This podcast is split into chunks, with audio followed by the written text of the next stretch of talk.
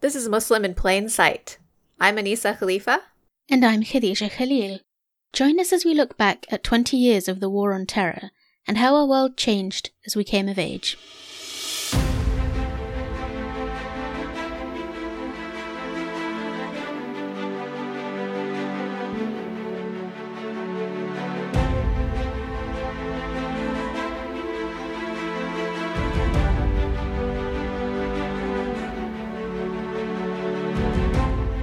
Salams and hello.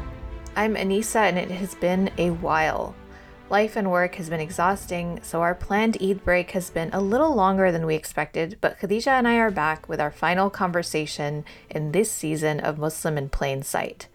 We thought the week of September 11th, one year after we started, would be the perfect time to say goodbye for now. In this episode, we share our reflections on the season, our thanks to our incredible guests, and to you, dear listeners, and sign off with our hopes for the future. A couple of notes for this episode The Trojan Horse Affair got more than 13 million downloads in its first three and a half weeks, which is similar in scale to the number I mentioned, but I wanted to cite the exact number. And in the case of Shamima Begum, which we mentioned in the context of governments denaturalizing citizens, there have been new revelations in the last week about the involvement of Canadian intelligence agents in her entrapment. Color us unsurprised. As always, you can find links to what we reference in the show notes. And with that, let's have one last good talk. Don't be a stranger.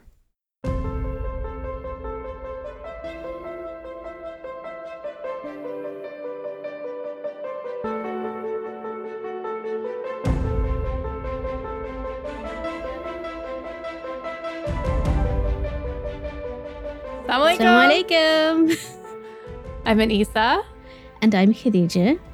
and it's been a while.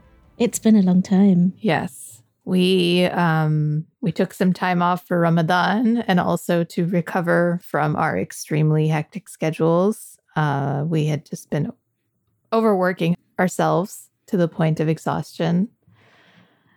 Now we're back to sort of give Close our things off. yeah, kind of close off the season and just reflect on what the experience has been like and what's next, I guess. hmm Do you feel like you've moved on from this after having done it for sort of a straight, how many months was it? Six months? Well, we started working on this like beginning of August.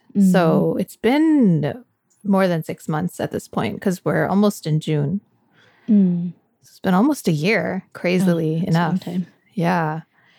I don't know if I've moved on from it, but I do feel that I have. Even though we didn't get to talk to everybody that we wanted to talk to, and we didn't necessarily get to cover every single, you know, aspect of life that we wanted to, but we did start out like very ambitiously. I do feel like we accomplished what we set out to do. Like we kind of we did the thing, and now I'm like happy with how much we did, and I'm ready to Mm. stop talking about it. If you know what I mean, like not Yeah. forever, but like I feel like we did For the now. deep dive therapy Yeah. that we needed, and kind of the the the truth telling and the historical record keeping and the you know all of that stuff that we talked about in episode one that we wanted to accomplish. I think we did most of it, Mhm. right? Right. And giving ourselves the space to feel the things we were feeling, especially the anger. And I think Mhm. that's something that we've talked about a lot with nearly all of our guests as well, actually, is what do you do with all of that anger? And I feel like we've done something with that anger. We we made this podcast. Absolutely. We made this podcast. We made some new friends. We talked to some old friends. We You met one of them in person. Yes, I did. That was so, so I went to Turkey for a very long uh a long postponed graduation trip that I had planned to do in 2020 with my family and um only me and my mom ended up being able to go, but we finally went. Alhamdulillah, and it was amazing. And what was really exciting is Dr. Khadija Elshayyal, who we interviewed um a few months back, is was actually still in Istanbul and I met her in person. And that was really wonderful. And we missed you, Khadija. Well, you were one Khadija away. I know. Also, like when I was in Istanbul, I was like, I'm not that far from the UK. I I'm like closer than I usually am. It was like a weird geographical proximity feeling. Next time, inshallah. Yeah. And we got to meet some of our heroes, And Absolutely. that was amazing. Yes. And I think one of the things that we wanted to do was feel like we had the space to talk about things that we hadn't felt like we were allowed to talk about before.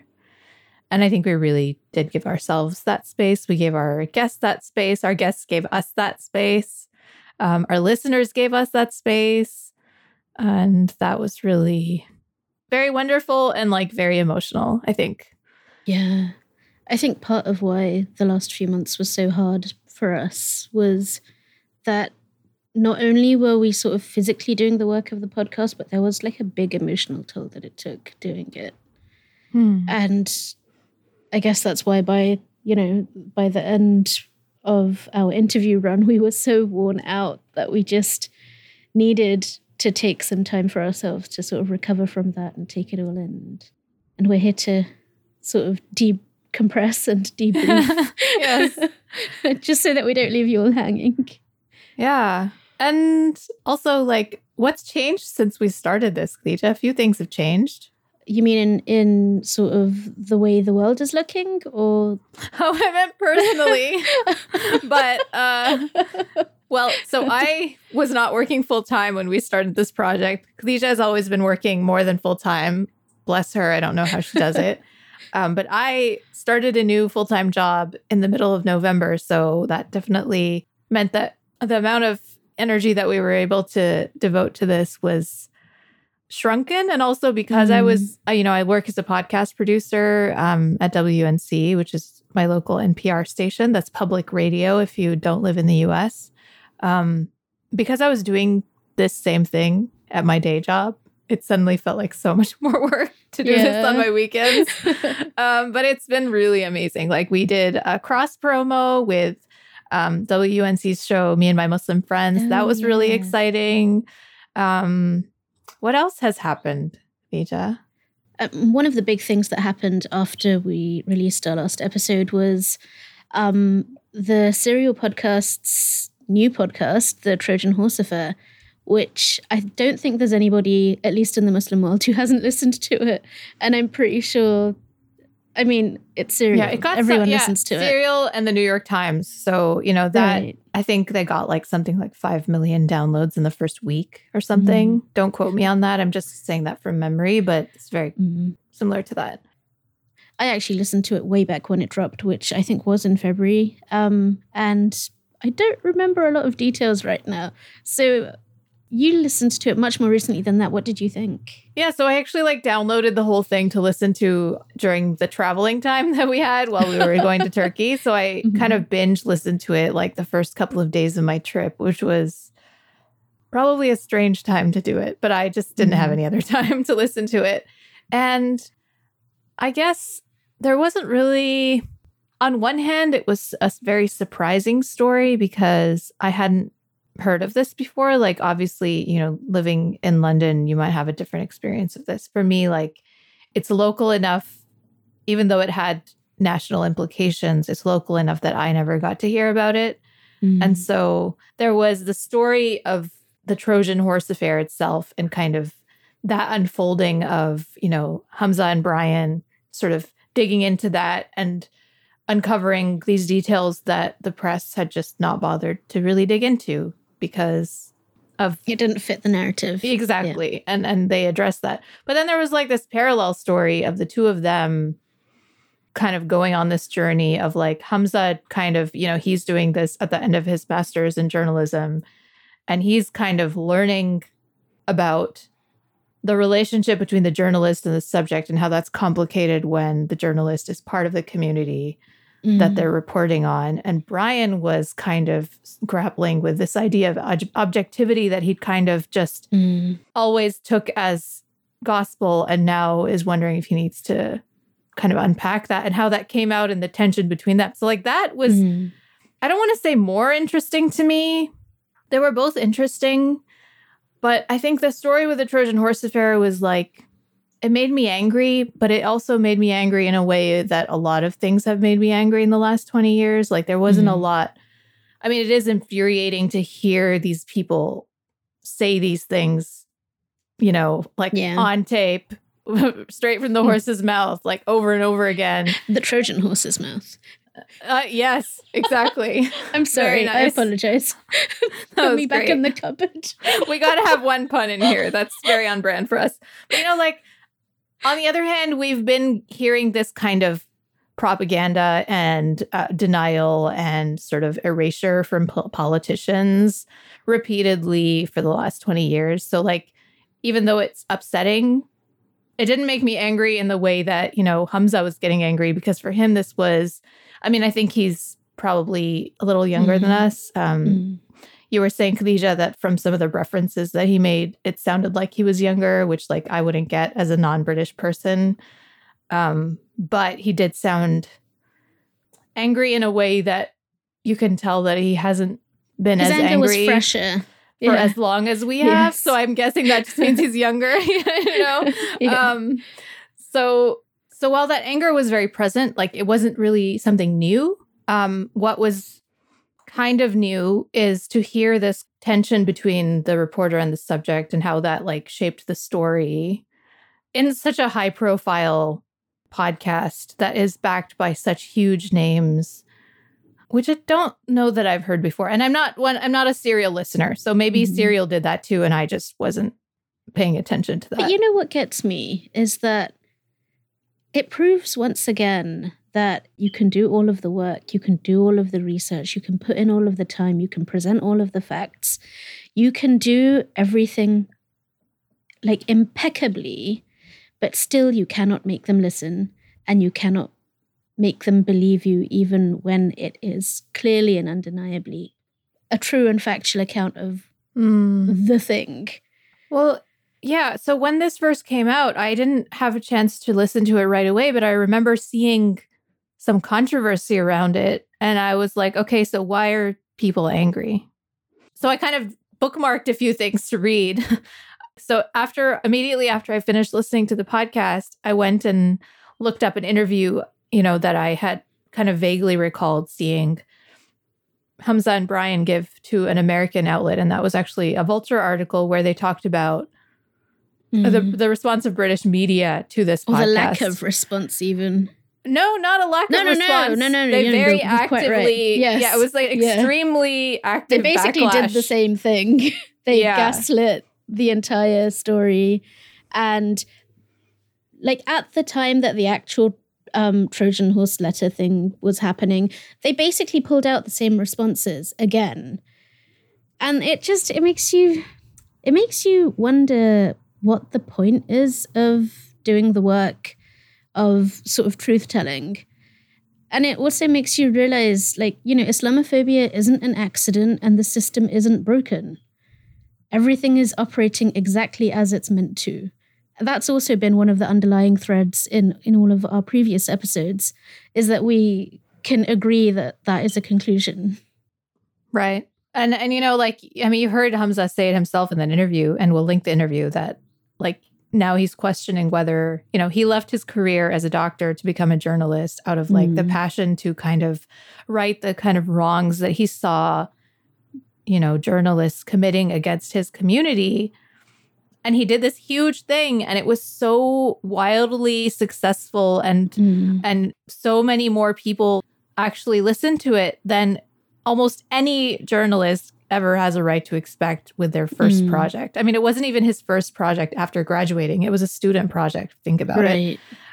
And it was so wildly successful and yet again he's right in the same spot of like the same gaslighting and the same, Mm. you know, denials and the same accusations of, you know, uh, like lying and propaganda and like making this right up and, the same sort yeah. of like character assassination that that's what they fall back on right because Mm. they can't fight you with facts so they just go to the root of like character assassination and innuendos and like Mm. just all the same and just and playing on people's prejudices right to discredit the you know the research and whatever work that they're presenting and it's doing it by appealing to i don't want to say emotions but yeah i mean yeah by appealing to their prejudices by pulling out their racism by leaning on the white supremacy that's the only way you can sort of bypass logic and people's sense of rationality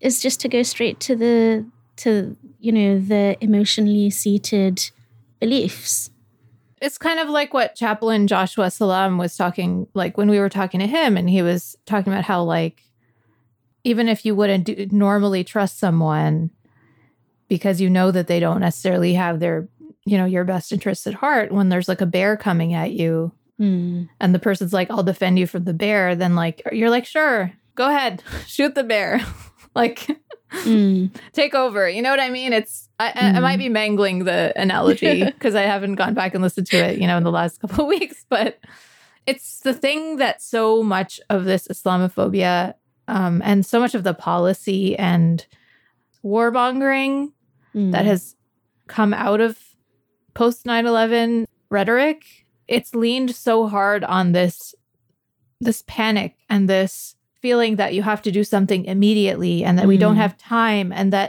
you know we're in extraordinary circumstances so we have to take extraordinary measures and what that just does is just in, increased you know government security increased control increased you know like when they present it to you of like oh we have to take some of your rights away just for a Mm. little while for everyone's safety like you're never going to get those rights back. Mm. you know Zahra Billoo said that. She said once they take something away they're never going to give it back. Right. And once you give that up it's really hard for you Mm. to go back you know? Like like the the department of homeland security is never going to go back into the bottle. It's just we it's part of our lives now. And it's not just targeting muslims. It's militarized our police forces ice you know and cbp those customs and border patrol and um and ice those are under department of homeland security But also, it doesn't stop there because if you look at what's happening, for example, in the US right now, I mean, the idea that Roe versus Wade can be overturned was unthinkable even five years ago. And so here's the thing they came for us first, but they're coming for everyone else next. So it's exactly what Zahra was saying. Like, you cannot let them pass at the first gate because then all the gates are going. mm-hmm. And it becomes imperative not just for Muslims, but for everyone to fight for the rights that everybody deserves. yeah And that's terrifying. Like, I'm looking at the US right now, and it is just frightening. I'm, I'm not looking at my own country because it's too, even more frightening because I live here. but, you know, the idea that you can be imprisoned for having a miscarriage and, you know, that's insane. it's just wild to me that the people who are so i mean on the face of it they claim that they value human life so much Mm. that they don't even want to risk the possibility of killing what they consider to be like an unborn child even right after conception whatever. I mean i'm not going into that but like that's the that's sort of the moral ground that they're claiming to stand on. And yet these same people um, are not willing to do anything to protect the lives of children who are being gunned down in schools. Like like i just like the overlap between those two groups like just Right. boggles my mind and turns my stomach honestly. Like we're, we're recording this two days after the uvalde massacre. So i'm just like i've just been reading the news and crying for the last like two or three days. But but i want to kind of circle back to this this issue later on. Let's just kind of go through a few of the things like on this theme of like is it even changing like is anything really changed can you you made a list of like a few things that Uh, happened yeah. after released the Mansoor Adayfi Right. interview so you want to just quickly go through changing? those They're always changing. Things are constantly changing for the worse. And yeah, I mean, it was literally just the next day after we recorded with Mansour. Um, there was the new thing with, you know, the hostile environment, which is like an immigration policy uh, in the UK. Um, and that the UK government now has given itself the power to revoke citizenship of any British citizen without informing them.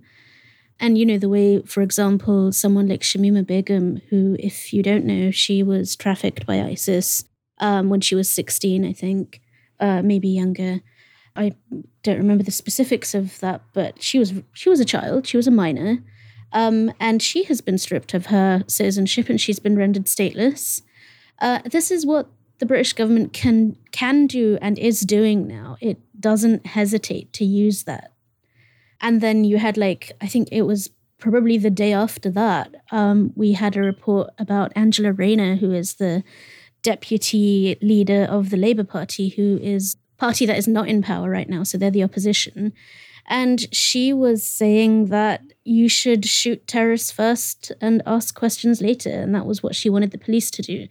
And this idea that the position that we take against uh, we call them terrorists, but we do mean Muslims. Uh, anyone who presents as a Muslim is automatically presenting as a terrorist or a potential terrorist. This it transcends party politics, mm-hmm.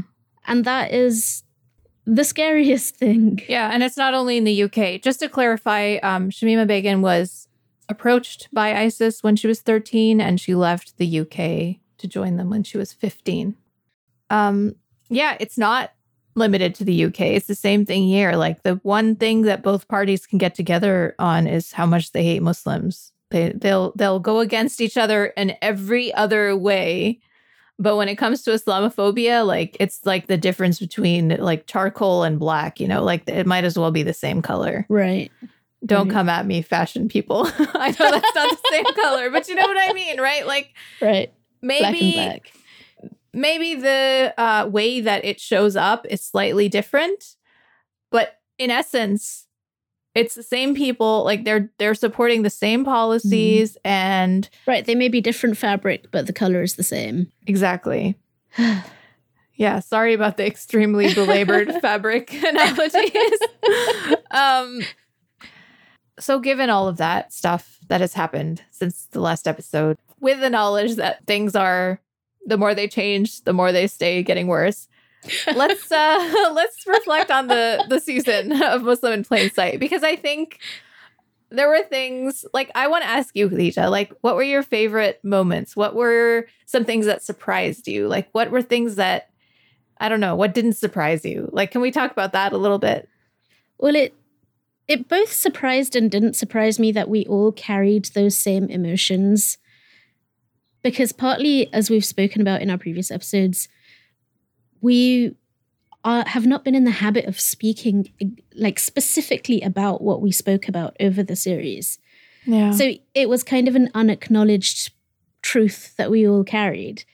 But to sort of be able to sit and compare notes, that was a really interesting experience because one, we knew we would have many of the same feelings and thoughts, but also we'd never actually openly talked about them together with people before.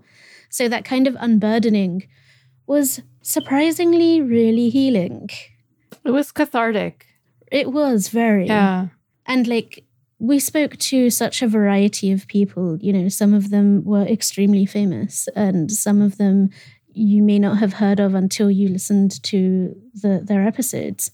But we all lived in the same feelings. We all inhabited that same world where these things were happening to us because of who we were. And we all had been doing things with our lives that were like a direct consequence of of that thing. The way that we grew up, the burden that 9/11 had put on us as Muslims and to sort of set out to do something with our lives that would uh, counteract the sort of the evil that we had yeah. faced in in coming up.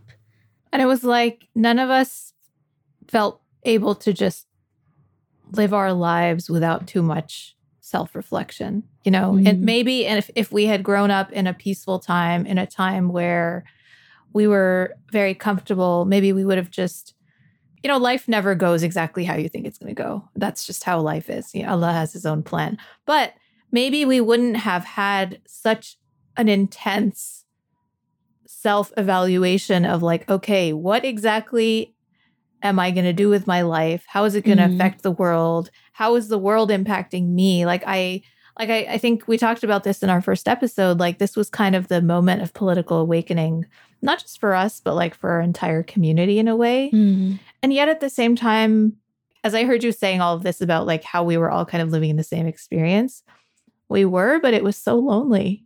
It was. It was so isolating. And we Mhm. all, I think one of the things that I was like, maybe it was just me, but I don't think it was just me. We were all feeling very alone. And it was really nice to not feel alone. And I think that's by design. Absolutely. Like we were meant to feel alone. We were meant to feel isolated from each other. We were meant to feel cut off from the wider communities that we were in, but also, you know, the the suspicion that Mhm. had been planted sort of in our communities, the way that we were all meant to look at each other as suspects, the the fear through the guilt by association. right. All of those things were real things. And the way that we didn't have any sa- safe spaces anymore. Right. And we still don't. Our mosques were not safe anymore. Our homes were not safe anymore. Our cars were not safe because, like, who knows? You might find a tracking device, in, you know, under your car, and maybe an FBI agent might show up at your house two weeks later and be like, "I want that back." True story. Go back and listen to Oh, our that's Zahra Billoo episode. Or, you know, we, we knew our phones were tapped. We would hear the click Mhm. when we picked up the phone. You know, like, so there was no place that was safe except the inside of Mhm. your own head. And so you just kept it all inside your own head. And the other thing is that now that it's been 20 years, you can chart how those things have sort of evolved into darker monsters, right? Like, for example, we've spoken a lot about the Prevent program and how all of these things are designed to sort of steal away your sense of security and freedom. You, you know, as a parent, you would be terrified of losing your children. And, you know, neither of us are parents. So, alhamdulillah, it's something we don't have to deal with. But I mean, every parent I know has to think about this. Like, if my kid says something that is misunderstood or misinterpreted, that could lead to any number of things. Like, you know, you can lose your kid, you can, um, t- t- all sorts of things. I lost my lucidity for a moment there. It does, though. It, le- it leaves you speechless. It's because it's such a horrifying thing to do. And yet it's like, you know, I keep coming back to this. In some ways, our community is unique. In another way, it's not unique at all. Like that, Mm. like the like white uh, colonial powers have been doing this for to indigenous people over Mhm. generations, like stealing away their children right, right. for living Mm. their own identities and their own cultures Mm. and and worshiping you know the way that they want to worship according to how they, their ancestors worshipped like it's it's like so much like it's so unoriginal. Because you said like racism and white supremacy is so unoriginal but it, yet it's so powerful. It just Uh, makes but me also so it keeps it keeps sort of shifting form very Yes. subtly. It hides itself in plain sight you know Mhm. to riff on the name of our podcast. It hides itself in plain sight but it's the same game. It's the same rules. It's just ever so slightly different presentation so that the time that it takes you to recognize that this is that game you kind of ha- have already lost so much ground. yeah you know it annoys me when people call it a pandemic of racism because like it makes it sound like racism is naturally occurring like a like a disease or a virus but i mean this is a this is a way that you know it does kind of act like a virus where it's like constantly mutating for its own mm. survival right Yeah. like you know you kind of block it from one side and then it goes in another direction and like forms its own like adaptive coping strategies so it can like come back even stronger and more subtly and you know so it's like true it's and more enduring and more persistent. It might not kill you, but it will drag you down.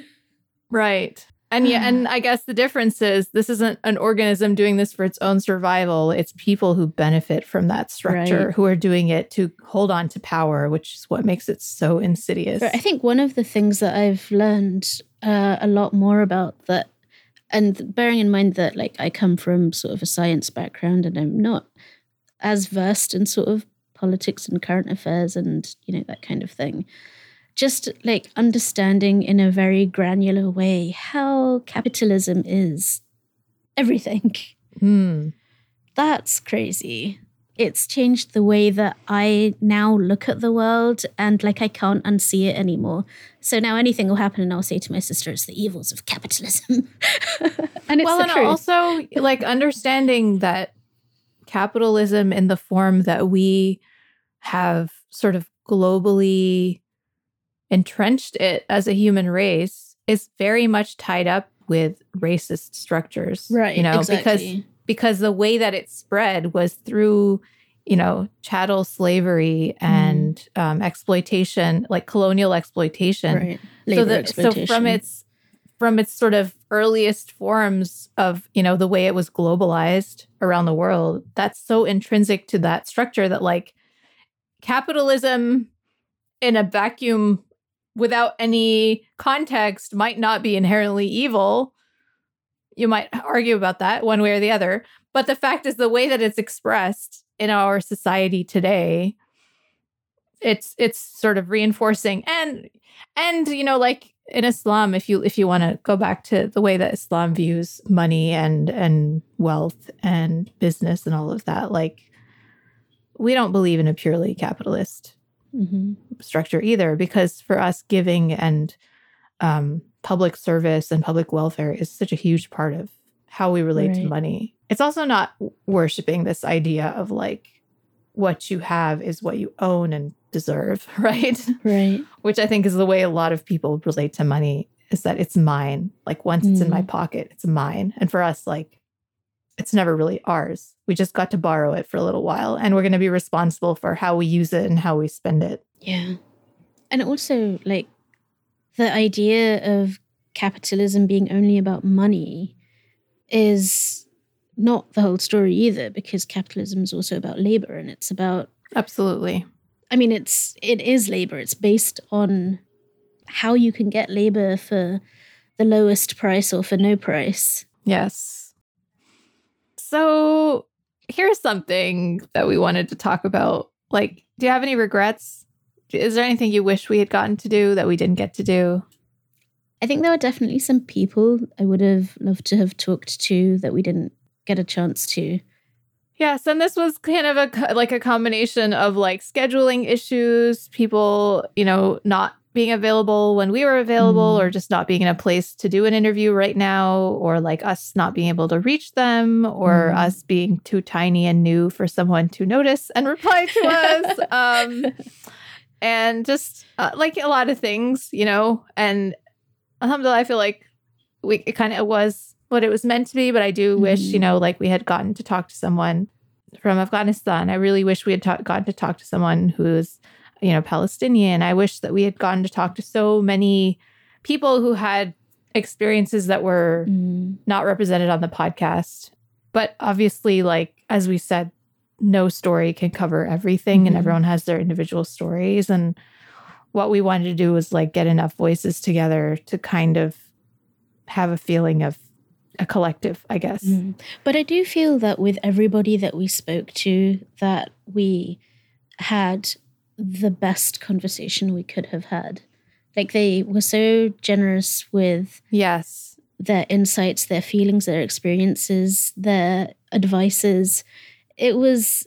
I don't think there's anything I could have wished for more in the episodes that we did. Truly. I mean, we asked our guests, like, thank you so much, guests. Like, let's just take this opportunity for all of our guests. Like, thank you for being so vulnerable with us and so Yeah. honest. And like, we asked a lot of hard questions, and we would always be like, if you don't want to answer some of these questions, and they were always like, no, we're here to, Yeah. you know, like, I'm here to answer whatever you want to talk about. And um, that was really very generous and very an honor for us. Mm. Um, and we really feel blessed that that we got to be part of that.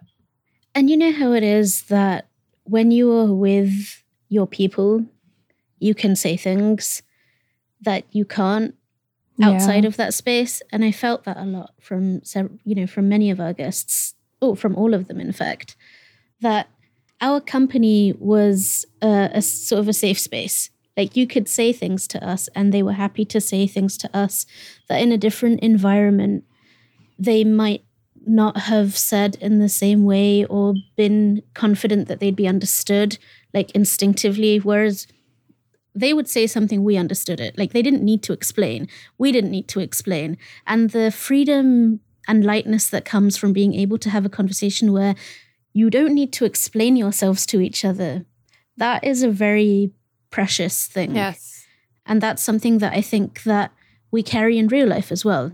I mean the conversations that we have presented in this podcast they were recordings. They have been edited. But in our real lives we have those connections with people. And i think it's really important that we treat those as preciously um, as they deserve to be treated because you know these Mm. are our brothers and sisters in islam. These are the people that you know we want to be raised with on the day of judgment. Inshallah the you know people who love allah who live for allah. They're not um worldly things. These are things that transcend sort of our basic grind of a life right? And to be reminded of that i felt that we were reminded of that every time we spoke to someone Yeah. There, it was like having that freedom to talk about the spiritual part of ourselves that like we Mm. often are not Censor. able to express Right. in our daily lives just because it's usually a space where we, we kind of have to be maybe the only one in the room.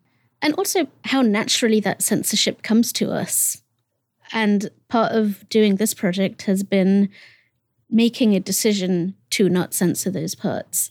Because, Yeah. like, even as I'm speaking, I feel a reflex to sort of word things in a more like non spiritual, non religious kind of way. But, like, no, if you want truly to be known and to be understood by people who do not share the same beliefs as you, uh, but also to be in company with those who do. I feel this phrase is very overused, but you need to say your truth. I really don't like saying that.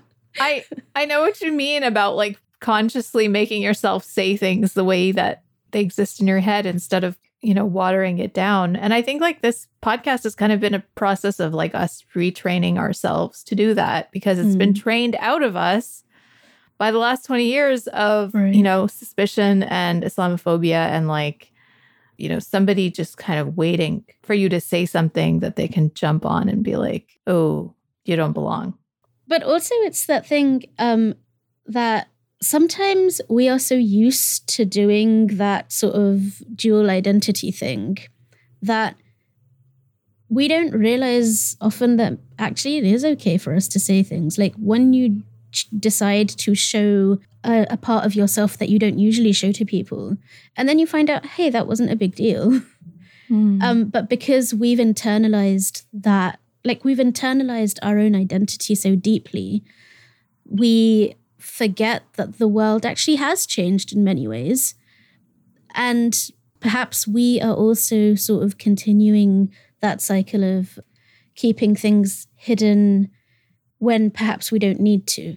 And I know that's not always the case, but I think sort of on a day to day basis, like on an individual level, we definitely do have room to be more Muslim than we used to be. Well, I think, yeah, and I think it's about trust, right? Like code switching, which is basically what we're talking about, right? Is code switching. Yes. It can be healthy, it can be useful, it can be utilitarian. You know, like you want to speak in the language that is most useful and most uh, inclusive to everyone in a particular situation. Like when you're trying to communicate with people, it's just practical to sort of use whatever common language you have with those people. Hmm. But at the same time, there can be like a dark aspect to that of when you're coming into a hostile environment and the only code switching that you're allowed to switch into is this sort of dominant white supremacist way of speaking.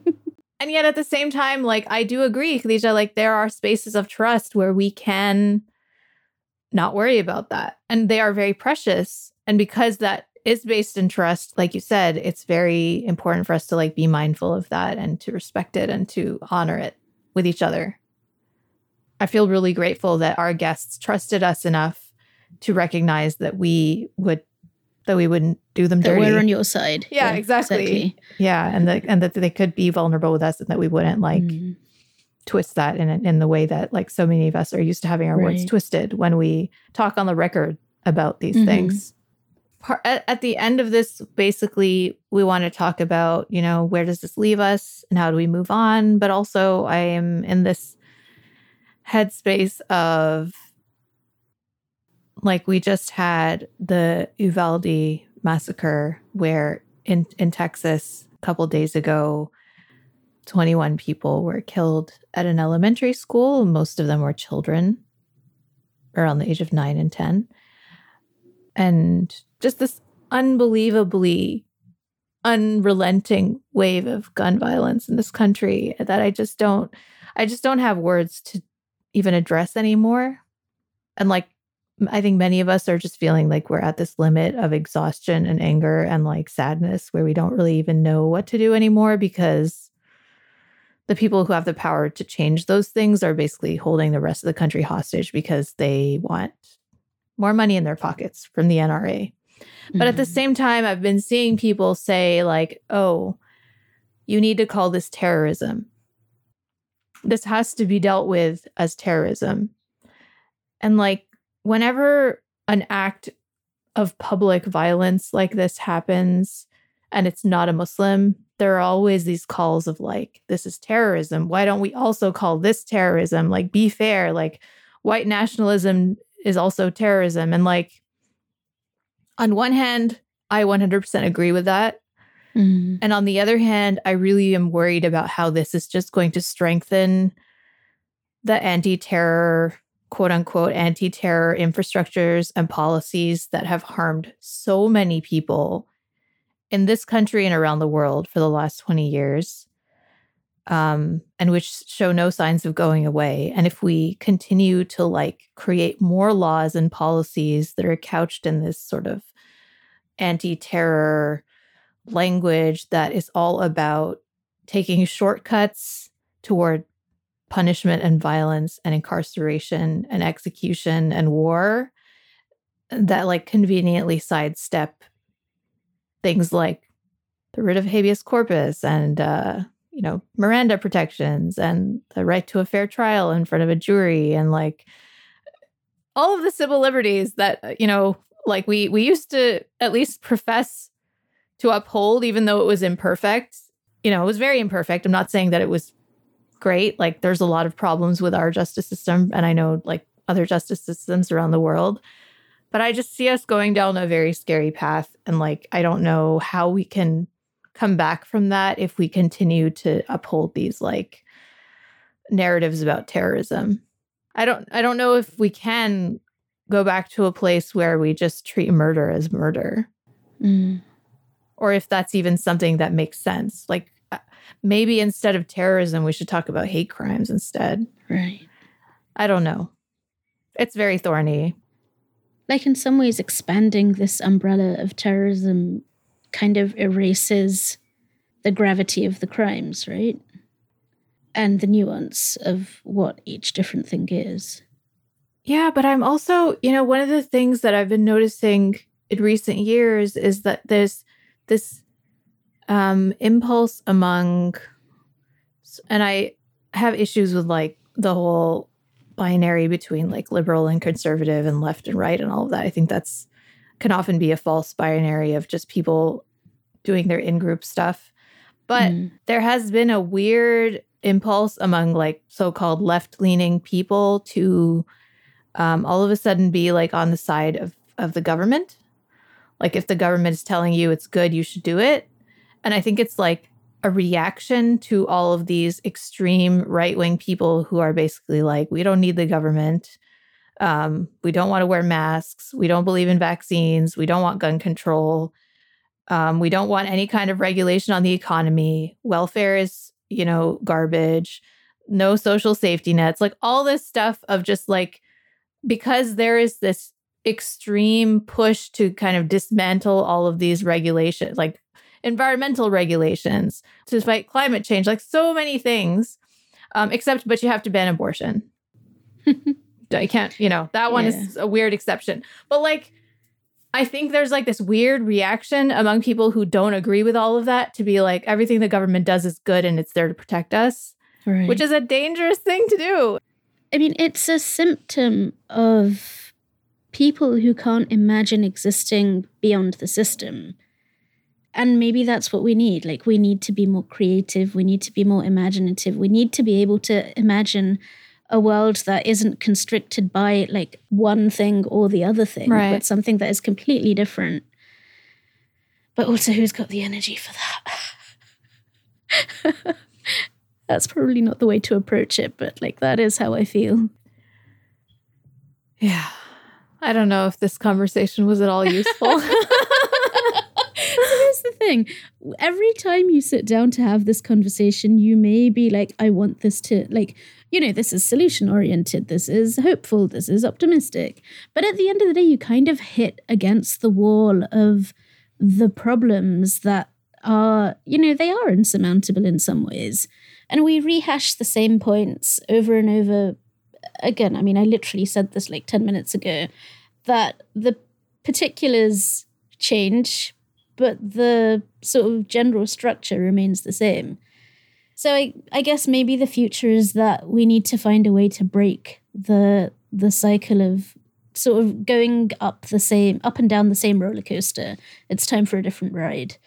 Though how to realize that is something that we I'm probably going to leave to the youngins because I'm tired. yeah. I think Well, we the, keep returning to being tired. you know, I think so. I can really only speak to the American context and a little bit to the Canadian context, since those are the countries that like I'm from and where I've lived and gotten educated and stuff. I think what really harms us are these deeply embedded and entrenched parties that are kind of um, reinforcing and passing around power amongst themselves with really no regard to what is best for you know regular citizens and we need to like break out of that sort of toxic especially here like the way that the two party system works or like doesn't work is it's so it's so toxic Mm. I know everyone this is like what everyone's talking about now. It's like everyone is so polarized. But like I think the only solution to that is just to go more local in the way that we are trying to change things in our neighborhoods, in our in our towns, in our cities, in our schools. Like I think that's where we can make the most impact. And like when it comes to the national politics of the whole country, like the people who have their chokehold on that kind of power are not going to let it go anytime soon. And the only real way for us to change that is massive, extremely powerful grassroots movements. Mm. And also to not think that that's someone else's job because Right. otherwise you'll all be sitting around thinking, well, that's someone else's job. And maybe it's our own jobs. Like, do what you can do, use the skills and talents and knowledge and positions that you have in your life. Right. In your small circle of influence. Right. And Exactly. I mean, as Muslims, that's really all that we are expected to do is to work against injustice and in the service of truth and justice as much as we can. But we're not we're not responsible for carrying the whole world on our shoulders. right. And we're not going to answer for that. and we're not responsible for whether that works out or not. You just do your part. You know, the horn will blow for the day of judgment, and if you're planting a seed, you're meant to finish planting it. And I think because that fight is so difficult, that's the real jihad. Oh my God, I said it. You said the J word. that is a word we do not say, Anisa, but well done. And I think this is where we should leave it. Plant your seed, do your work, have hope, and Allah is best. You got you got to keep planting your tree even if the apocalypse is on the horizon. Before we end, I just want to say a heartfelt thank you to all of our listeners. I mean, we had a small audience, but the response that we got from y'all was so warm, so supportive, so beautiful. Um, and I I didn't know if non-Muslims would be interested in this, but non-Muslims were also listening and sending us really kind words and thoughts and support, like monetary support. I didn't know if you know these stories would would touch you guys, but it did and like we got some really beautiful emails from people about like your experiences as a Muslim post 9/11 and it's just been really really lovely and it's been I don't know, it's felt really intimate in a really nice Mhm. way. Um, and so even if you just listened and you never tweeted at us or emailed us, but you just kept listening, we still see you and we appreciate you because uh, we can't actually see you. Like in the we see you with our hearts. no, but I mean in the stats we can see you as well. So we still appreciate you. Um, and we don't know if we're going to do another season of Muslim in Plain Sight. If we do, it won't be about this topic. I think this title can apply to a lot of things. So if we do get inspired for another with another topic for another season, then we'll see y'all then. Inshallah. Um, and yeah, please end us with a dua, Bisha. سبحانك اللهم وبحمدك أشهد أن لا إله إلا أنت أستغفرك وأتوب إليك لا حول ولا قوة إلا بالله Jazakallah khair and thank you everyone for listening. As always, although the season has closed, um, alhamdulillah, we made it. You can still follow us on Twitter at MIPSPod, M I P S P O D. Yes. And we will definitely update if, you know, there's more episodes coming on there. So keep an eye on that. Um, you can email us at musliminplainsight at gmail.com. And you can still subscribe to the podcast at musliminplainsight.com. And so if we do make a new season, you will be the first to know. And that is it. That's it. It's hard to say goodbye, but this is it for now. Assalamu alaikum. Assalamu alaikum. Wait, should I say wa alaikum salam? no, that was good. okay.